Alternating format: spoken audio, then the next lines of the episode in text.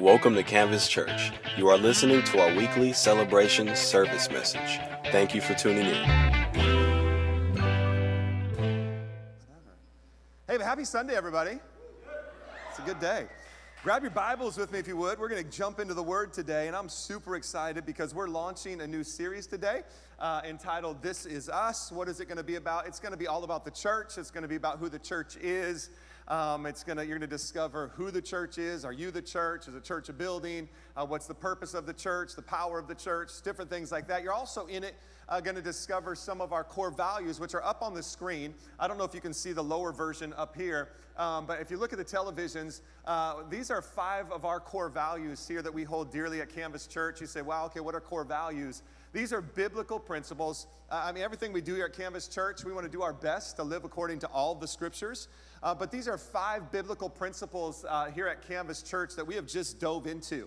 And so you're going to hear things about being relational. Um, how many of you guys think our church is friendly? Just raise your hand, okay? Thank you. Yeah, our church is friendly. Um, you know, and, and we're all, we, we, we love the value of relationship. We value that here. And uh, so much so that as we're talking about launching our small groups this week, as uh, Pastors Cody and Michelle talked about, uh, we value our small groups because in our small groups, relationship is developed with one another and uh, as, as well as uh, with, with God Himself. And so that's one of our core values. Another one um, is generous. Come on. How many of you guys love all of the improvements that are being done on the property?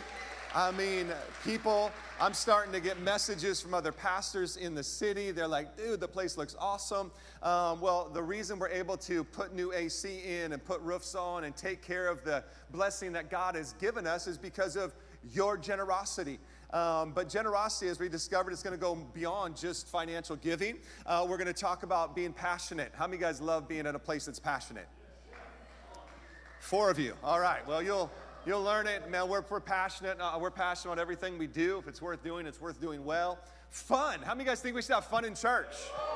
Yeah, we like that one. We like having fun in church. Church is fun.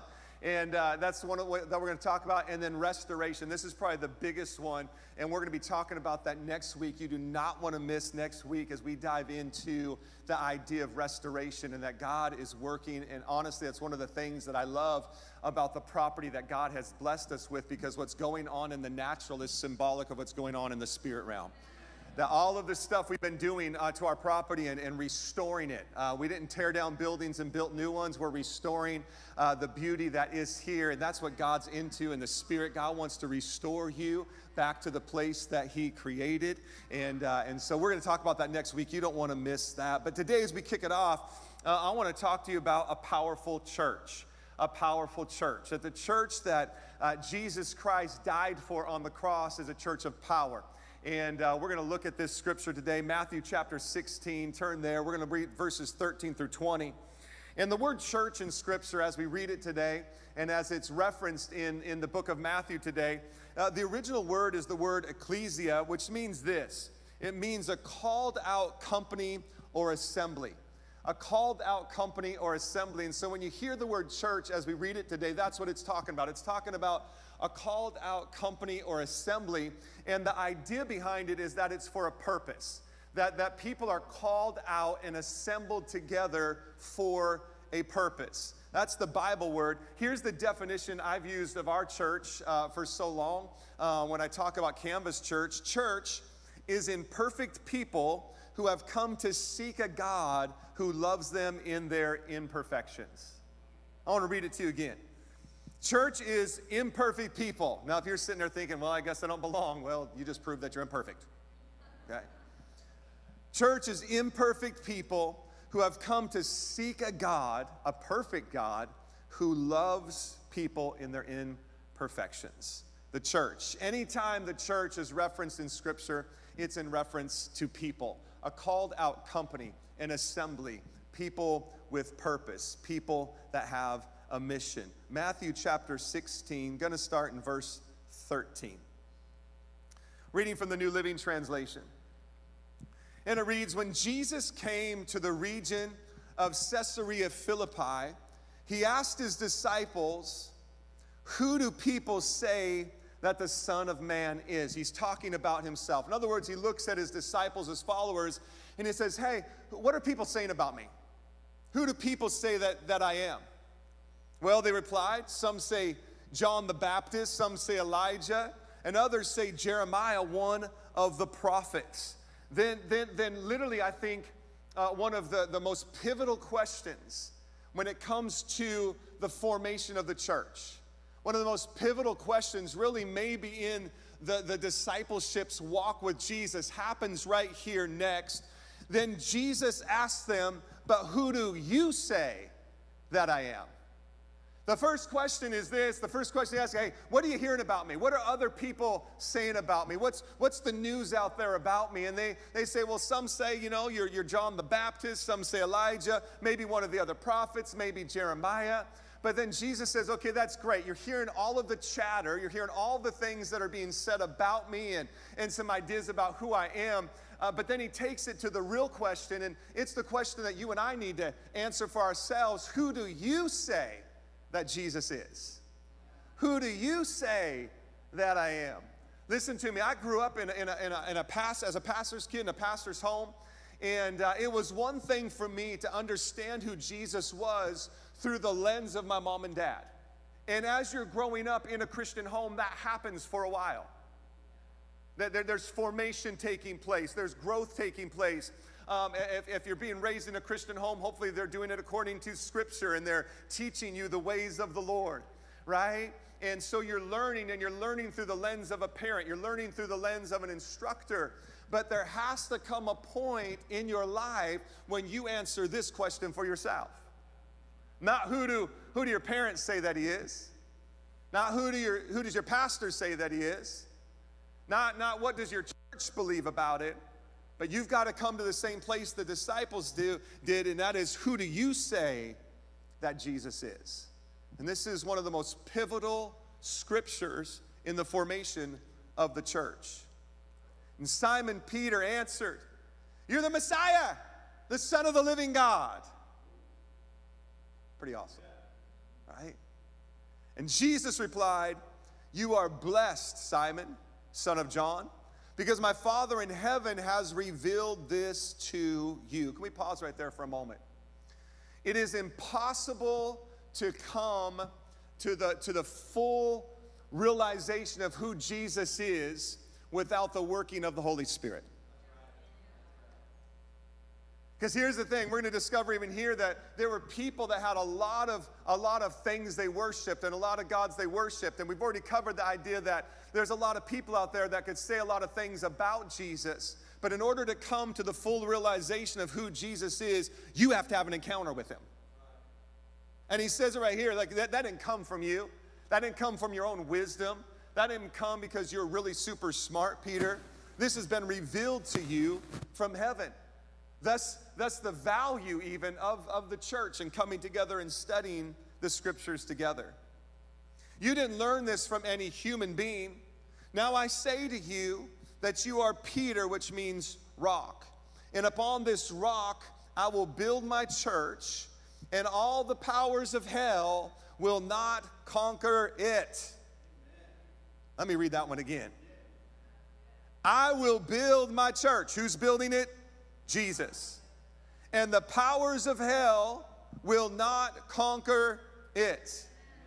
And furthermore, I will give you, the church, the keys of the kingdom of heaven. And whatever you forbid on earth will be forbidden in heaven. In other words, the, the real translation works this way what's already forbidden in heaven, you will take the keys and you will now make it forbidden on earth. And whatever you permit on earth will be permitted in heaven. The same, the same is here, true as here is that it's actually saying we're going to have this connection. I've given you the keys, and now what I'm doing in heaven, you're going to take those keys and you're now going to do it here on earth.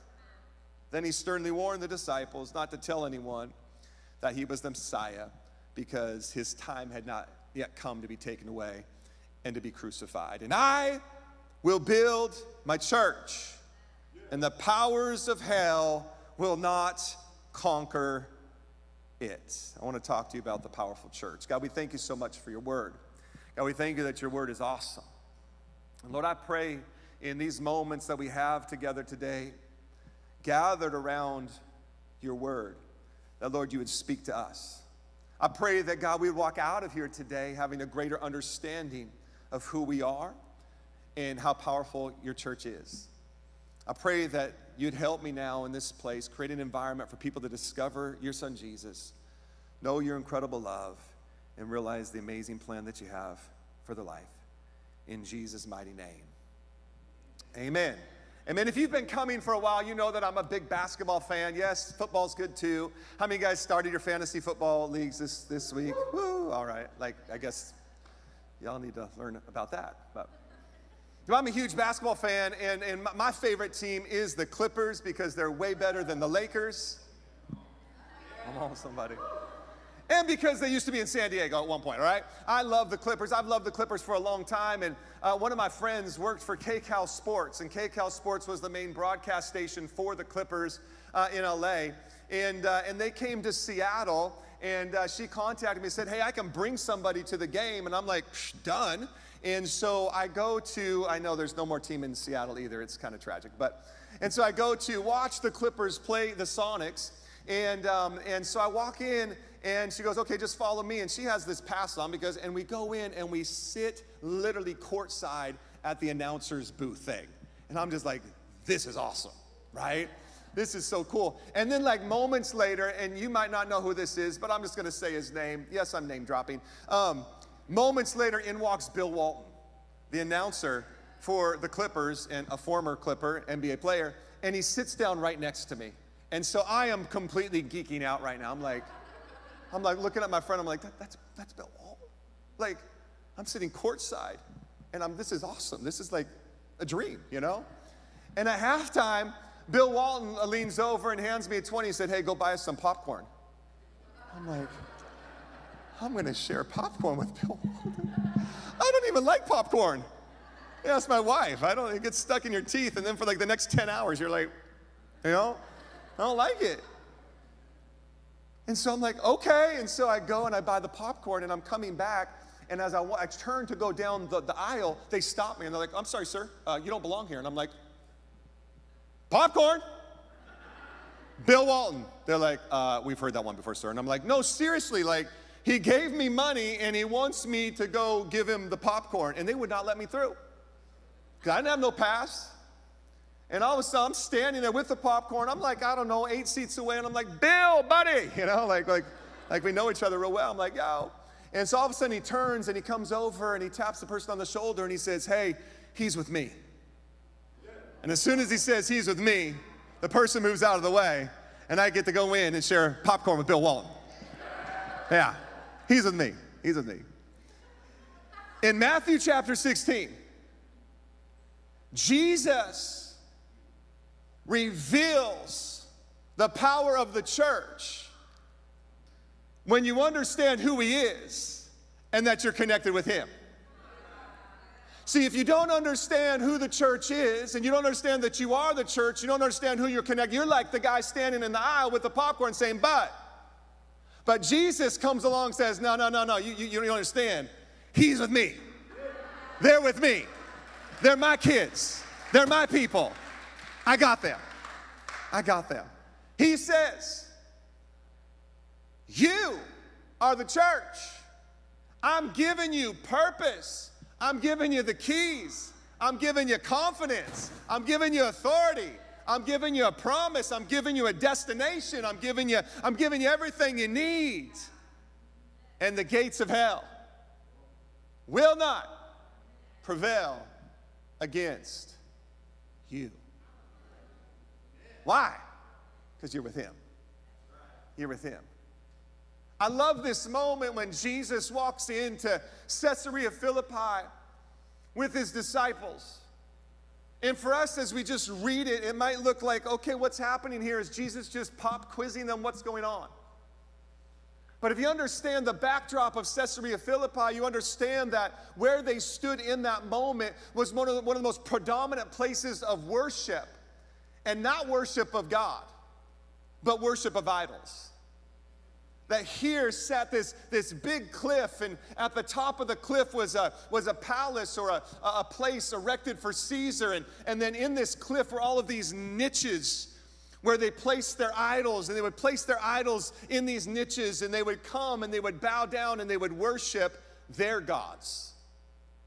So, in that context, when Jesus walks into Caesarea Philippi, there's all of these, these, these, these gods that people worship. And so Jesus stops in front of that and says, Hey, I'm going to ask you guys a question. Who do, who do you say that I, that I am? Some say you're this and some say you're that. But here's the point it's not about what other people are saying, because then he says, But who do you say? And in front of all of these other options, in front of all of these other idols, Jesus makes the statement I'm going to build my church. I'm going to build my church. See, can I be honest with you? There's, there's other options out there. There's a lot of things that could pull on your attention. There's a lot of things that could pull on your heartstrings. There's a lot of things that could pull you and sway you away. Some of them are real, real, real trite, real meaningless, real just little things throughout the day. But some of them could be big things. And, and maybe you read, eh, you know, and you're hearing this thing and you're thinking, well, I don't have a, I don't have a niche where I'm putting some gods, but, but, but maybe you do. Maybe you've erected some other things in your life, like, like, like your career Maybe you've erected some other things in your life, like a relationship, or, or maybe it's the pursuit of money, or the pursuit of finances, or the pursuit of this, or the pursuit of that. Maybe it's notoriety. Maybe it's, maybe it's I got to get into the right church so I can rub shoulders with the right people so that I can advance my. Anyway. it's a lot of things that, that you could put in these niches. But Jesus is only concerned with one thing his church. I'm building my church, and you are that church. And the gates of hell will not prevail against it. The church, the ecclesia, it's you. And here's what he's saying the gates of hell cannot overpower you or overcome you. Who do you say that I am? And Peter, in this moment, inspired obviously from the, from the presence of God in heaven, comes up with the answer. He declares, You're the Son, the, the, the, you're the Messiah, the Son of the living God this powerful moment, he discovers not only who Jesus is, but then Jesus turns to him and says, Well done, Simon. You're now Peter. And through the revelation that you just had, I'm going to build my church.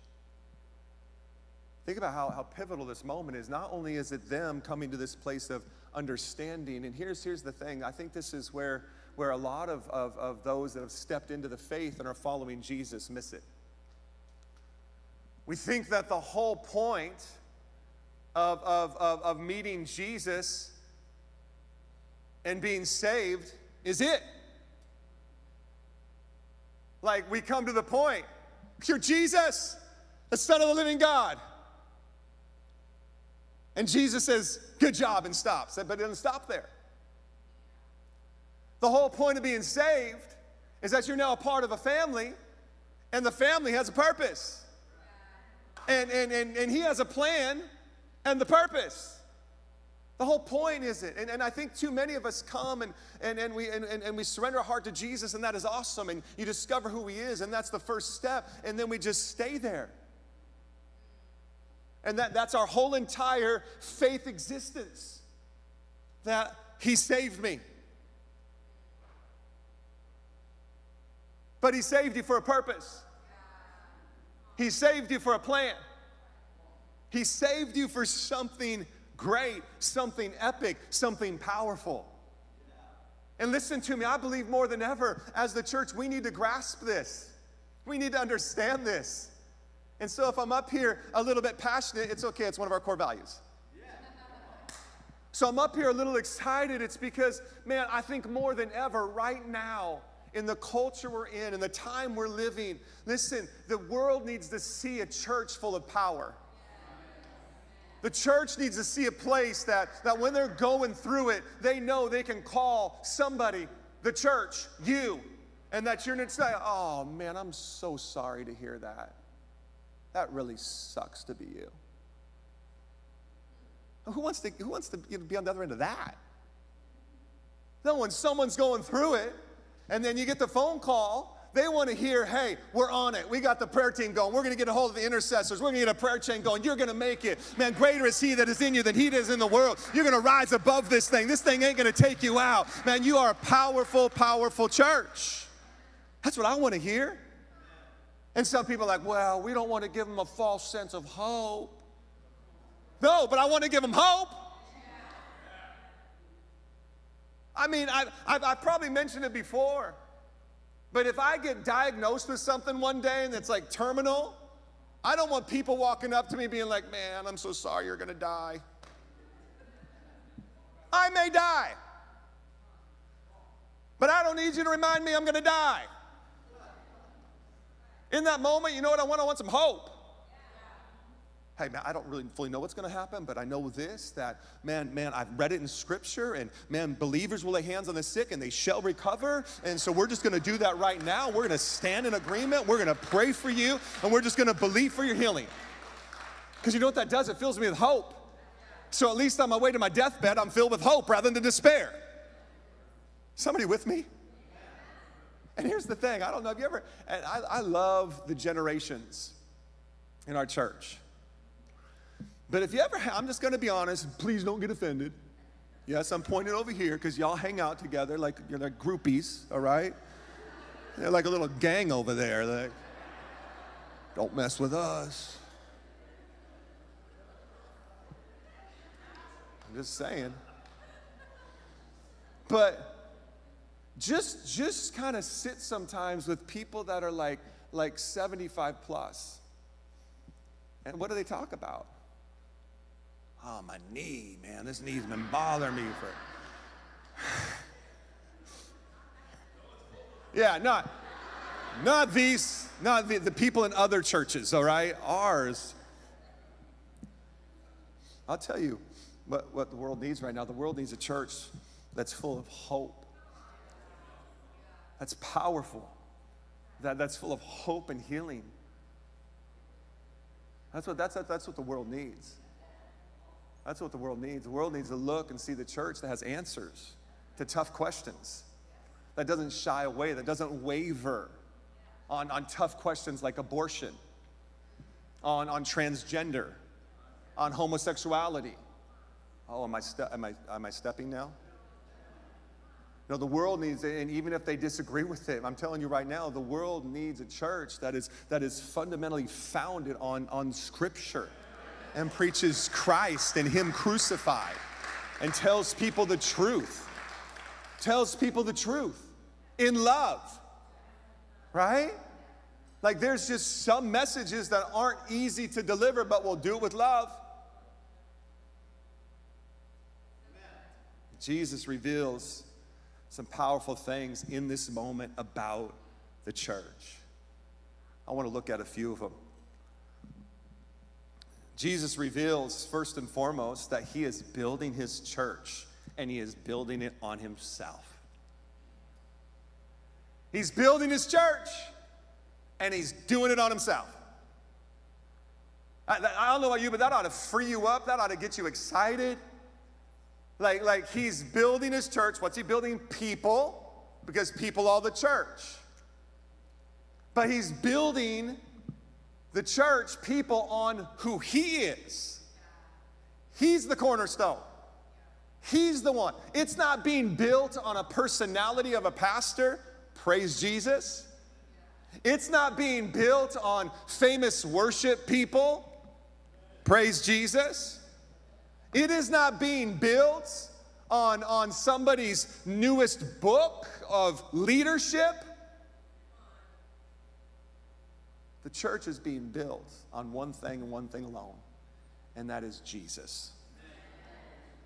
It's being built on Him, it's being built on Himself. I mean, that, that, that, that gets me excited. Ephesians 2 19 to 22 tells us Christ Himself is the cornerstone. It says the church is being uh, built on a foundation uh, of the apostles and the prophets right? But then it goes on to say, but Christ is the cornerstone, the bedrock of which it's built on. What does that say? If, if we're the church, my life is being built on Christ. My life is being built on, on Jesus. My life is being built on Him. And this is, this is such a, a great revelation of the church in this moment. And when he says this, and I, I want to touch on this just for a moment. Um, so pivotal is this moment in the building of the church that when it talks about, hey, you're, you're Peter, and on this rock I will build my church. Some, the Roman Catholic Church, have taken that to think that they were actually speaking of Peter himself. That, that and therefore Peter becomes the very first pope. And that from there, all other popes have, have succeeded. That, hey, wait a second here, but, but we know that isn't the truth. Because you can't just, and I mentioned this last Sunday, you can't just take one scripture and look at one scripture and say, no, you got to look at the totality of scripture and say, wait a second, okay, what's he talking about? And if you take the totality of scripture, such as Ephesians, where he says, I'm the chief cornerstone, and others, you come to the realization of what he's actually talking about. He's talking about the, the prophetic declaration that Peter makes You're the Christ, the Son of the living God. The proclamation of that is the rock in which he's talking about. He says, Man, it's, it's being built on me, and it's being built on me alone. And man, um, I, I, remember when, maybe even in seasons of, of being the pastor of this awesome church, um, you know, that we started years ago. This scripture, man, has been a reminder to me often. And eh, because here's the deal when you're, you're building a church, it's easy to get into work mode and to take everything into your hand. Be like, I'm building something. Well, yes and no. and I mean, I remember early on when we first started the church, I was just like, and I had a team around me. I was like, Ben, you need to chill. I'm like, I can't, I'm building something. I mean, actually, he's building it. He's building his church. He's building his church. Let's take, let's take that into uh, your context now. You are the church he's building, he's building his church. What things in your life have you taken into your own hands? What matters have you taken into your own hands? And you're trying to handle it. What you're saying in that moment is God's not big enough to do it. He's good for these parts of my life, not so much for these parts of my life. It's like this um, uh, my wife and I had the opportunity to build our own house three, three and a half years ago. Started about four years ago. We moved in about three and a half years ago. And, um, and I mean, mostly I subbed everything out, but there were a few times I grabbed a hammer and a saw. Come on, somebody. I built that fireplace. Wrap around. Evelyn wasn't completely happy with the design, but I, mean, I built it. I built it. Um, Here's the thing when I'm swinging that hammer, that hammer isn't building my house. When I got that saw, that saw isn't building my house. I'm building my house in the natural. That is just a tool in my hand to help me build it more effectively. Listen, he's building his church. But when you become a part of it, what happens is you become a tool in his hand. You're not building it. You just got to make yourself ready and available for Him to pick you up, you little tool.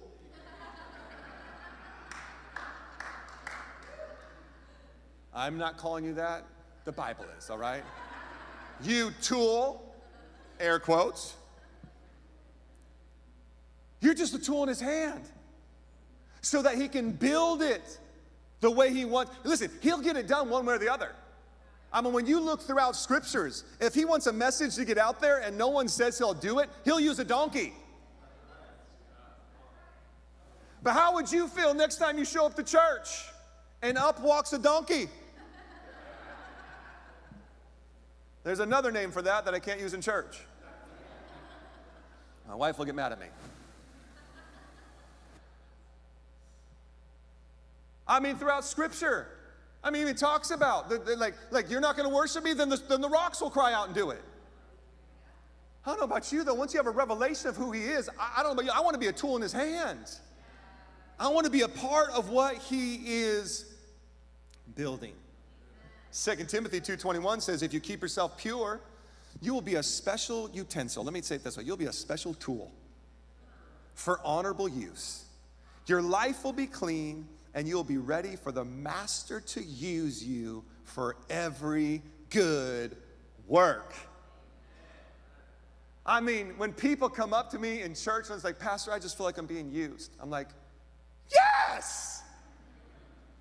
Oh, you meant that in a negative way. I'm sorry. I was just celebrating. Because, I mean, isn't that the point? Isn't that the point? Like, God's using you to build his church. How amazing is that? How honorable is, is that? Amen? He's building his church and he's building it on himself. The next thing I see here is um, you're that church he is building. You're, you're the church he's building. I don't just mean just Canvas Church. I'm talking about believers. I'm talking about anyone who calls upon the name of the Lord. I'm talking about anyone like Peter who has that revelation of who he is. He, he, he's building you. He's building the church, the called out assembly. I want you to notice this though. It says it's a called out assembly. Doesn't say it's called out individuals. In other words, know this you cannot be the church by yourself. I mean, 1 Corinthians 12 makes it very clear that he's building a many membered body, another term for the church. So, in other words, when people are like, nah, I, I don't, I, I don't go to church, I am the church.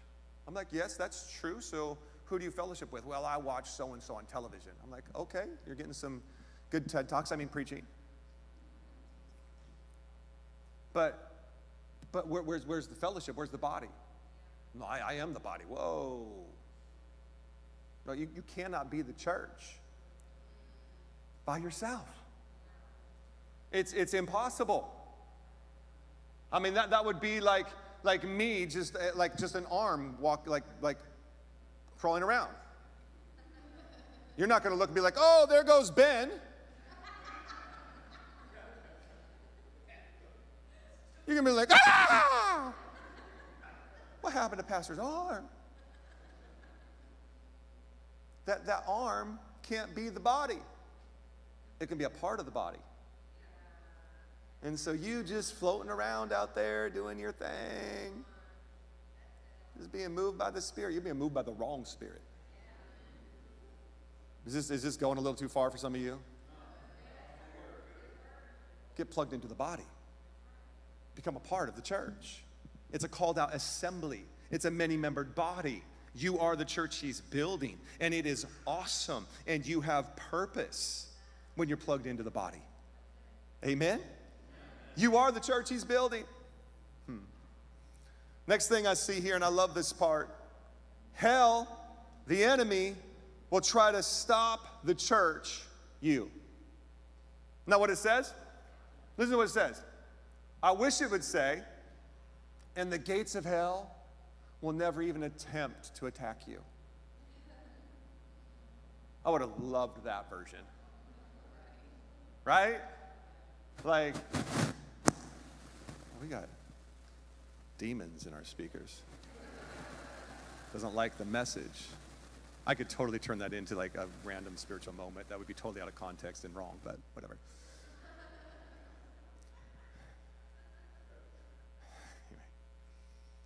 Hell, the enemy, will try and stop the church. You I, again, I wish it said that, that, that the gates of hell will never, ever come against you. You will never have a problem. You will never have a worry. You will never have a concern. It's just not going to happen. That's what it says. And the gates of hell will not prevail. It will not overpower or conquer you. That's what the word prevail means. It won't be able to overtake you, it won't be able to overpower you. In other words, the attack is coming, the attack is real. But if you know that you're the church and that you're connected to Him, they're going to let the popcorn through. Come on, somebody.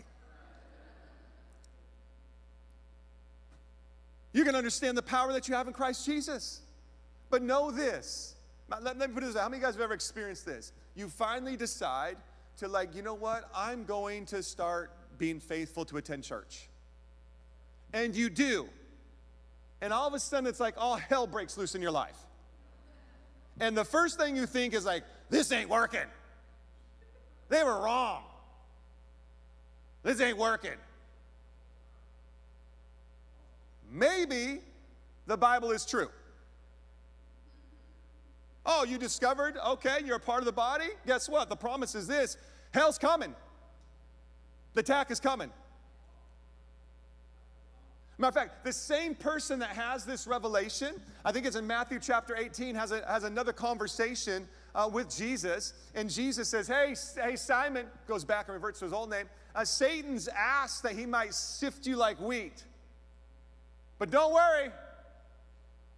this part gets me. I've prayed.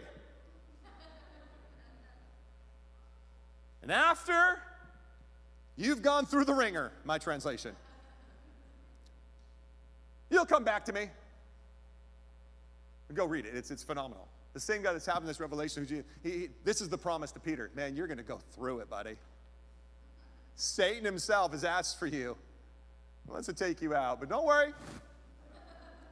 I wish he would have said, Don't worry, I'm not going to let it happen. He didn't say that. He said, Don't worry. I prayed for you. awesome. I'm filled with so much hope. But I mean, you know, I prayed for you. And after you've gone through it, you're going to return to me.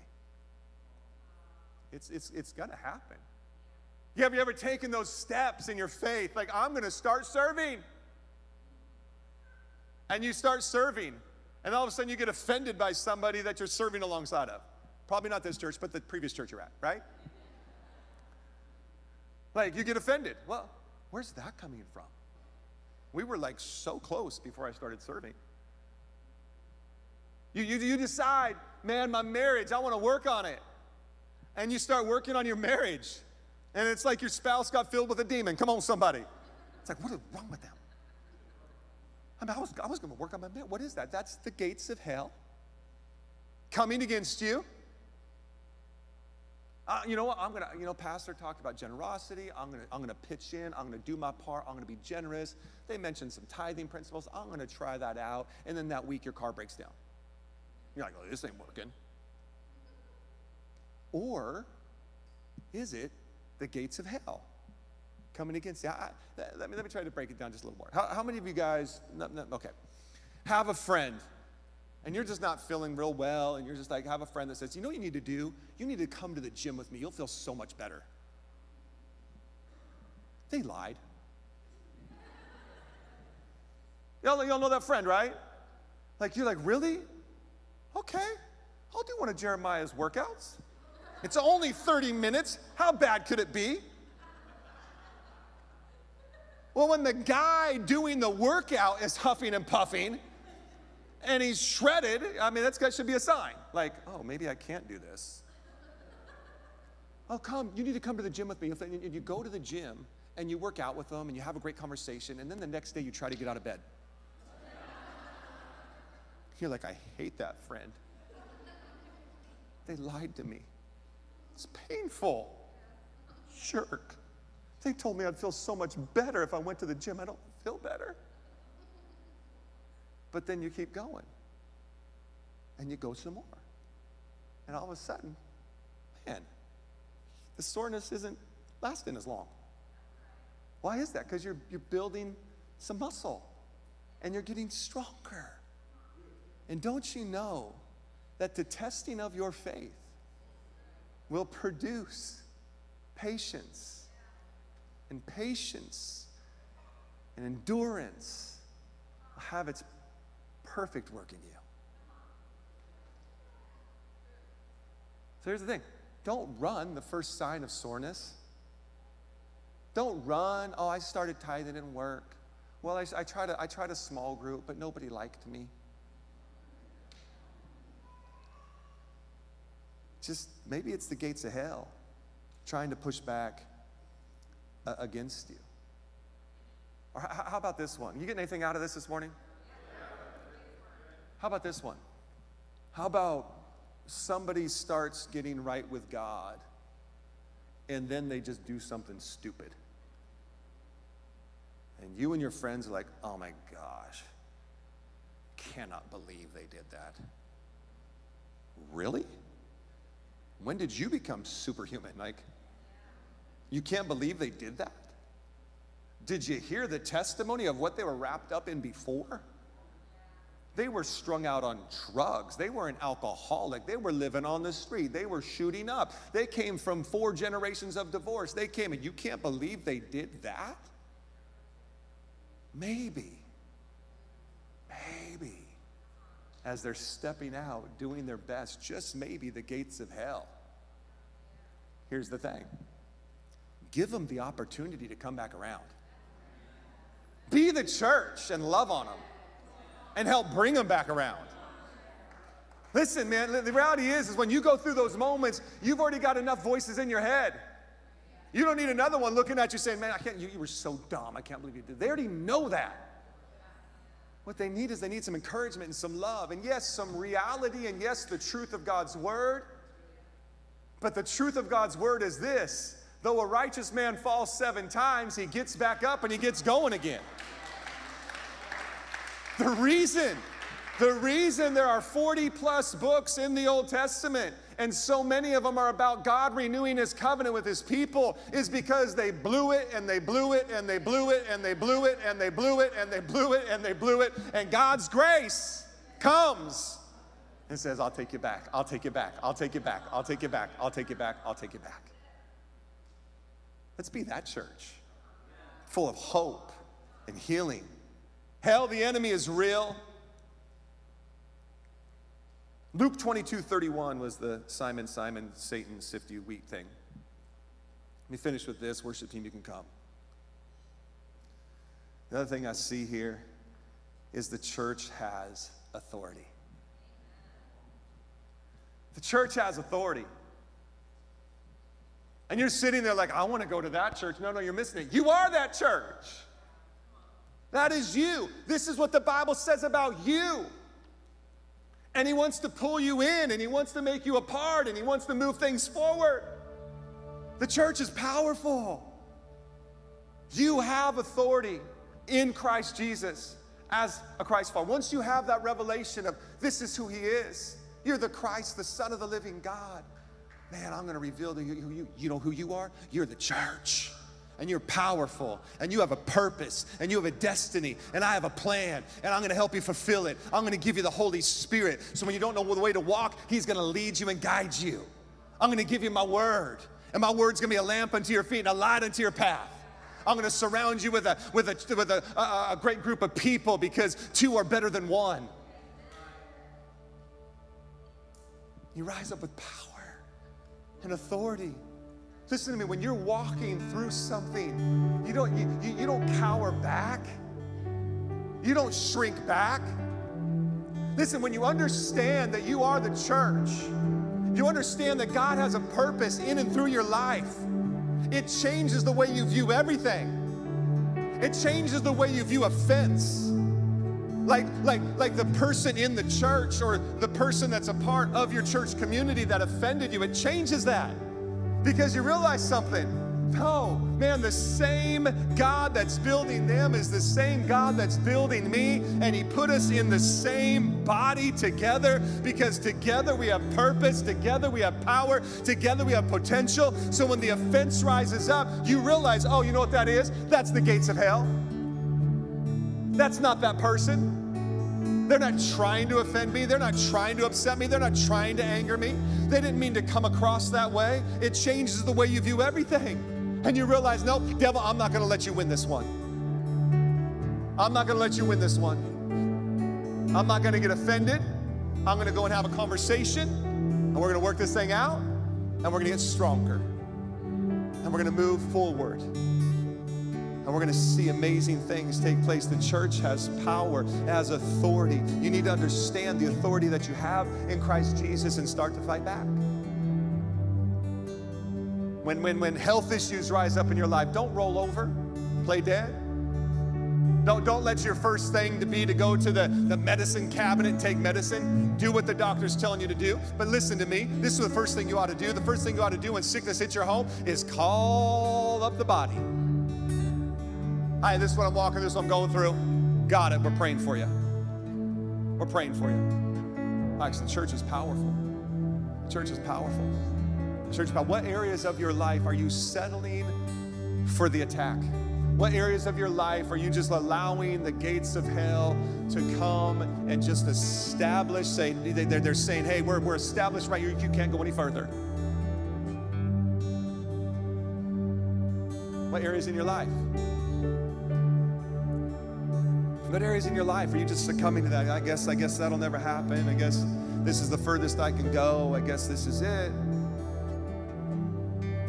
But yet God promised me that You're the church. You're his son, you're his daughter. Stop settling. Stop settling. Stop settling. Listen to me. Some of you have allowed yourself to be taken as a tool out of the master's hand.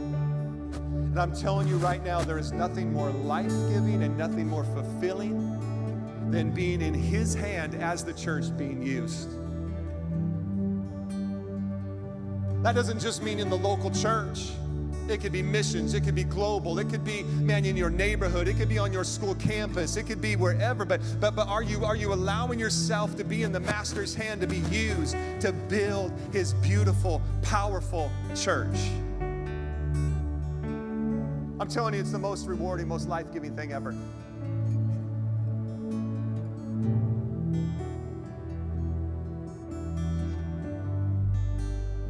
some of you are allowing yourself to be pushed back and pushed down. And I want to remind you today that He's given His church the keys to access heaven and say, God, let your kingdom come, let your will be done on earth as it is in heaven. God, let your kingdom will be done on earth as it is in heaven. God, let your kingdom provision come forth here on earth as it is in heaven. God, let your kingdom healing come here today as it is in heaven. He's giving you the keys. We're the church. We're powerful. We're His. God, we thank you so much for your word. Church, do me a favor, just stand to your feet right now as we close it out today. God, we thank you for your word. God, we thank you that your word is awesome. God, your word is beautiful. God, your word is, is so clear and so obvious. So, God, it changes the way we view how we live and where we live. Knowing that the boundaries of our dwelling are established by you because you said, That's where I need you. That's why I put you there. Son, daughter, I want your gifting to rise up. I want, I want, I want your, your gift sets to be used in that body, in that local church so that the church could become more beautiful. Because the Bible says that He's coming back for His pure, spotless, beautiful bride. And that pure, spotless, beautiful bride has an understanding of who He is. And because they understand who He is, they understand who they are. You are Peter, who they are in Him We freely lay down the gifts and the treasures that He's given us. We say, God, go, use them. God, use me. God, let me be that tool in your hand that builds something beautiful for your name. Hallelujah. So, God, I pray right now for each and every person in this place. God, those that have come for the first time came for a reason. They needed to hear this message. God, those that came back that haven't been in a while, God, you sovereignly brought them here to remind them that they are the church and they have purpose and you have a plan and they are powerful. God, I pray that this morning that you would remind each and every one of us in this moment that God, we don't have to just sit back and take the beating of the gates of hell, but we could rise up understanding that although the gates of hell might be coming against us, it will not overpower us, it will not overtake us, it will not overcome us. For God, you've given us the keys. Hallelujah. Hallelujah. With every eye closed and every head bowed, you're here this morning. You'd say, Man, I need to take some authority in my life. There's someone here and you continually fall back into addiction. You continually succumb to addiction. And it's like it's like it's like the lord is showing me right now that there is a battle sometimes almost daily. And you work it out and you work it out in your mind and you think that you're strong enough and and, and all of a sudden you give into that addiction. You give into that thing. But today god wants to remind you son daughter you don't have to give into that addiction you don't have to give in to that for the greater is he that is in you than he that is in the world hallelujah hallelujah hallelujah Hallelujah. Hallelujah. Hallelujah. There's someone here this morning, and there's moments in your life where you feel yourself advancing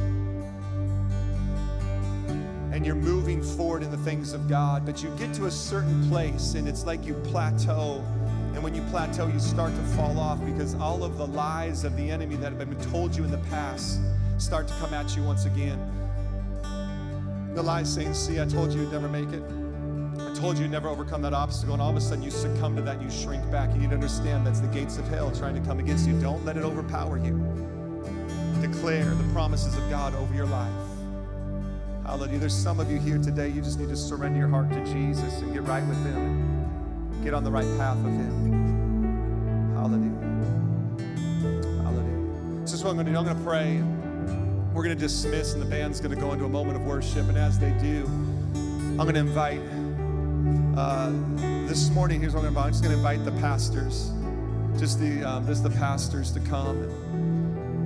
And if you need prayer to overcome in your life, um, we're going to pray for you.